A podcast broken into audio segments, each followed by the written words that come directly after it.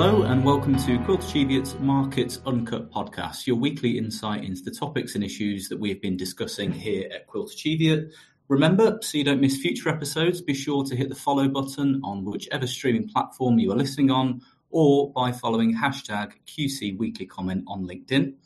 I'm Jack Bishop, investment manager based out of our Manchester office, and this week I'm delighted to be joined by regular commentator and head of fixed interest research, Richard Carter alongside our consumer discretionary analyst, Mamta Valechha. A very good morning to you both.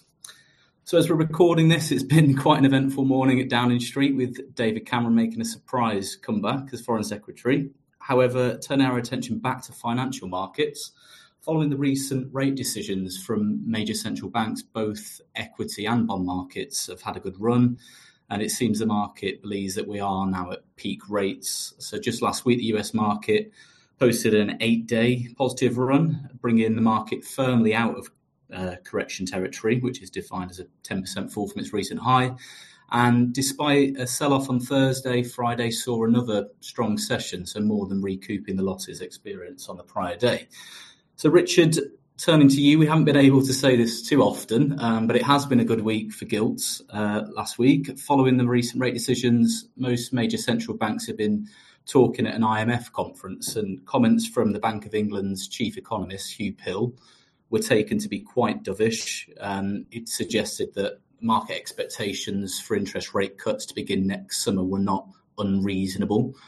That forced the governor, uh, Andrew Bailey, uh, to try and row back on those and maintain that hawkish rhetoric on inflation. So, what do you make of, of those comments? And, and following the recent GDP forecast for the UK uh, for 2024 and those figures released just on Friday to show the economy was flat in Q3, do you think the market is right in pricing in interest rate cuts? Yeah, good question, Jack. I mean, I think I think big picture, you know, um, we should we were you know increasingly confident that uh, the Bank of England has finished raising rates. That's the first thing we should say. So, you know, the backdrop for, for gilts, as you said, has definitely improved.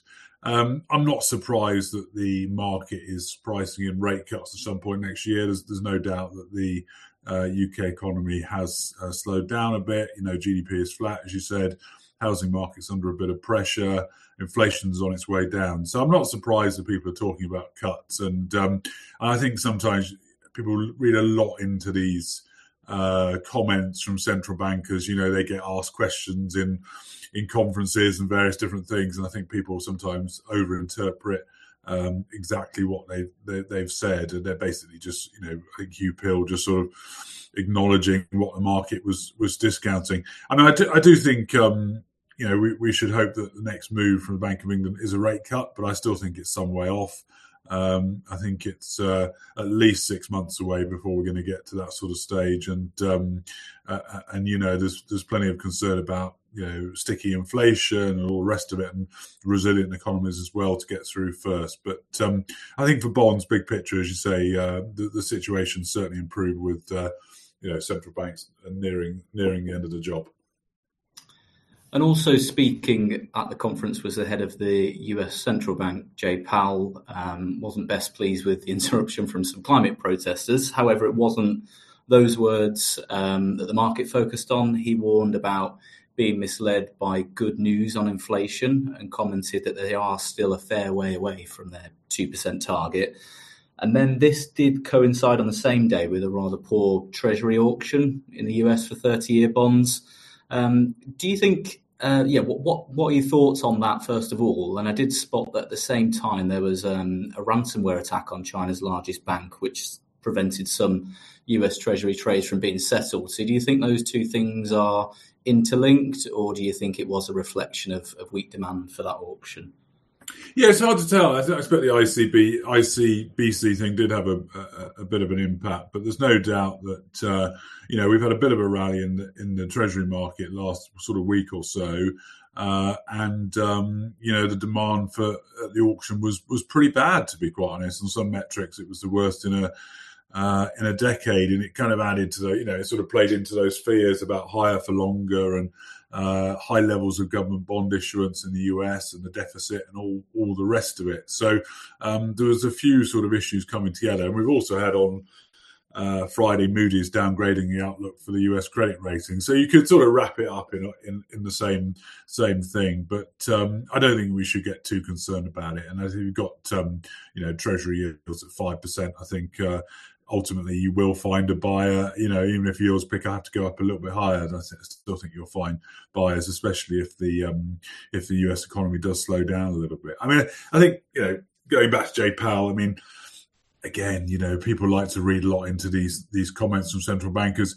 They the the Fed does not want to see financial conditions ease too much. You know, they're still on the sort of more hawkish side you know, it's, it's they're slightly got a slightly different issue than the Bank of England, where you know the US economy is still pretty strong actually compared to the UK. Um, they don't want people to get too ahead of themselves in terms of pricing and rate cuts. So I wouldn't, I wouldn't, you know, I'm not surprised to see Jay Powell sounding hawkish. But again, you know, like I said before, you know, big picture, central banks are nearly there. We hope, uh, and um, you know, as I said, that's pretty good for bond markets. That's great, Richard. And finally, turning back to politics. So next year, we'll see around 2 billion people vote in general elections. And we're probably one year away from the UK election, which is expected to be in November next year, but not, not set in stone. And we're actually under now one year away from the US election. So it's a known issue that Biden isn't polling particularly well. And recent polling suggested that he's trailing Trump in five out of the six key swing states that are likely to decide the outcome of the election. With the rest of the map, I think you can pretty much paint in if it will be blue or red already. However, last week we did see some big victories for Democrats. Um, Kentucky in the governor election, uh, which is staunchly a Republican state, and then amendments passed to the Constitution in Ohio with regards to abortion following the overturning of Roe versus Wade, and that again was a state that Trump won in 2020. So, um, what might all of that mean for the race in 2024 between Biden and Trump? I saw as well that Senator Manchin of West Virginia, he's confirming he's not seeking re-election in 2024, and he's traditionally been the kingmaker for passing a lot of Biden's uh, agenda in the Senate. So, how do you think that changes things? Well, for me personally, it's very hard to believe that it it will be Biden Trump, and it is. Uh, I think it's slightly depressing in some ways. Obviously, Trump's got his legal problems, which are well known about, and Biden.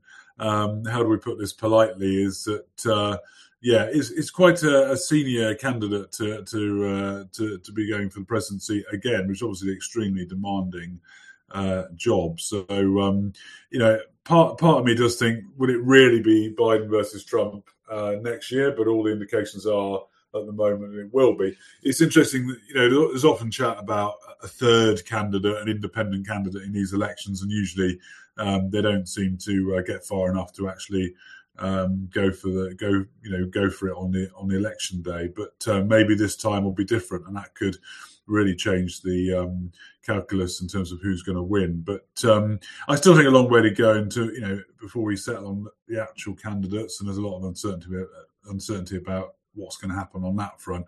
But I think it's also going to be interesting to watch the economy and inflation because you know Biden very unpopular at the moment. Um, obviously, the e- economy, you know, people's jobs, inflation, big political issue.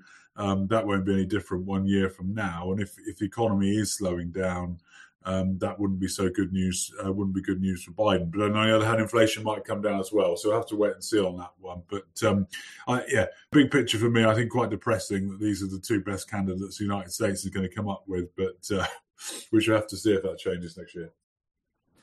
We will indeed. Thank you for that, Richard. Uh, let's hope the good news continues for bond markets going forward. Uh, Mamta, if I could bring you in here. Uh, firstly, thanks for joining us. Um, a theme that we saw play out during the first half of this year was a very strong start to the year for luxury goods companies. So uh, the likes of LVMH, who own Louis Vuitton and Dior, and then Richemont. So that's Cartier, Van Cleef.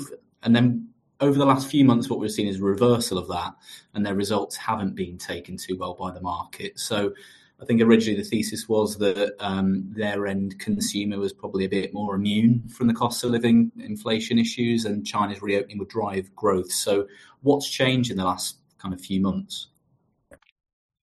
Yes, hi Jack. Um, so let's just take a step back for a moment Um, COVID 19 reminded us of how fragile life is, and many concluded that it was better to enjoy life than to die rich. And this YOLO attitude, so YOLO, which stands for You Live Only Once, led to a huge resurgence in spend once restrictions were eased, especially in the Western economies. And as a result, last year, luxury companies saw above average spend, particularly by American tourists in Europe. So beyond the YOLO attitude, spend um, was being supported by high levels of savings over lockdown, government stimulus, and the strong dollar also helped. Now, of course, as you mentioned, at the start of this year, we did expect um, consumers to sober up, but for that demand to be offset by China, who were just coming out of tight restrictions. However, China's re- recovery is taking longer and slower than most had expected.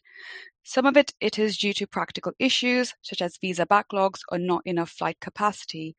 But they're also behaving more sober than the Americans and Europeans did when they came out of lockdown. But one important point to note is that the above average growth was being led by the aspirational consumer, so those who are new to the luxury world. However, the affluent consumer is still wealthy, and historically, they have driven, so the top 2% of um, the affluent consumer have driven 40% of growth for these luxury brands. So the industry is no doubt going through a period of normalization. This may take a few quarters to play out. However, the structural attractiveness of the industry, especially in the long term, still remains. That's great. And then if we were to contrast those results of, of the luxury companies with the likes of Next and M&S here in the UK, who have recently reported quite strong results during the latest reporting season. So what do you think explains that difference in fortunes between the luxury goods companies and your average UK retailer in the kind of the near term? So I would say that these two are very different markets, and comparing the two is like comparing apples with oranges. But to answer your question, I think a big reason for the polarizing performance has actually simply been down to expectations. So for the past few years, um, luxury has been a momentum play with companies delivering one beat after another. And as a result, expectations by investors were set very high for these companies to continuously deliver double digit organic growth. Meanwhile, in the UK, um, consumer sentiment had been quite weak. Um, this has been weak for a while, maybe a bit too pessimistic. So, in contrast, expectations were quite low. So, just to add some context, if you take LVMH, for example, despite the normalization, at least for the first half of this year, they delivered organic sales growth of 20%. And that was still not enough, versus Next delivering 5% growth, which led to a positive share price reaction on that day. But we also need to bear in mind that luxury companies are global in nature and are exposed to various nationalities, macro conditions, and also FX, versus Next and M&S, um, which are predominantly UK high street companies. Okay, and then recent data, you, you alluded to it there in terms of the consumer sentiment slowing. Um, so consumer spending in October slowed down as consumers begin to budget ahead of Christmas, higher energy bills, and uh, credit card spending as well grew just 2.6% year on year uh, which indicates a decline in real terms. And then I also alluded to it earlier on, the UK GDP figures released on Friday, which showed the economy stagnating in Q3 as those higher borrowing costs start to bite. So, um, what could this mean going forward for the sector, um, both the luxury sector, I guess, and probably those more UK centric names, uh, given how important consumption is um, as a component of GDP? Yeah, so um, as you mentioned, non-food spend is under the most pressure, especially durable household goods such as furniture and also DIY home improvement. But we also had a warmer than average October, which led to clothing spend on warmer items being deferred. And there's also a chance that consumers are waiting for Black Friday discounting to do their shopping. Um, but if we look at which age group is under the most pressure, we see that consumers within the 25 to 40 age bracket are bearing the brunt of the cost of living crisis with the biggest declines in real income and also the lowest savings to absorb um, these shocks. Whereas young consumers, uh, while they also have low savings, um, minimum wage increases mean wages have actually outstripped inflation. Additionally, um, over 50% of those who are 25 years old and under are still living with parents and therefore are relatively shielded from many aspects of inflation. At the other hand, older consumers have also seen higher pay rises, but have significantly larger saving levels and therefore seem to be better off. But looking ahead, um, as discretionary income continues to get squeezed, particularly the middle income bracket and the lower end, um, we would prefer to invest in companies that have highly desirable brands, such as the sporting good companies, leisure goods companies as well, given consumer preferences for experiences versus material goods, or companies with great turnaround stories or those with standout and more resilient business models. That's great, Mamta. Thank you very much, and thank you to Richard um, for both of your insights and to all of you for listening. Did you enjoy our discussion on the podcast today? We'd love to hear from our listeners, so please review the show now wherever you're listening and share it on your socials and tag us at Quilter Cheviot. To make sure you don't miss a future episode, tap the subscribe button and we'll be back next week. And in the meantime, you can head over to our website, www.quiltercheviot.com, where you can read the accompanying market overview as well as subscribe to our weekly comment newsletter. You can also stay up to date with our thoughts on market news, industry insights, and our upcoming events and webinars on our website and on our social media pages. Finally, if you have any questions you'd like to ask one of our experts for our next podcast, simply ask them via the weekly comments page on our website. We would love to hear from you. And that's it for today. So thank you again to Richard Amanta for your time and to all of you for listening. See you next time.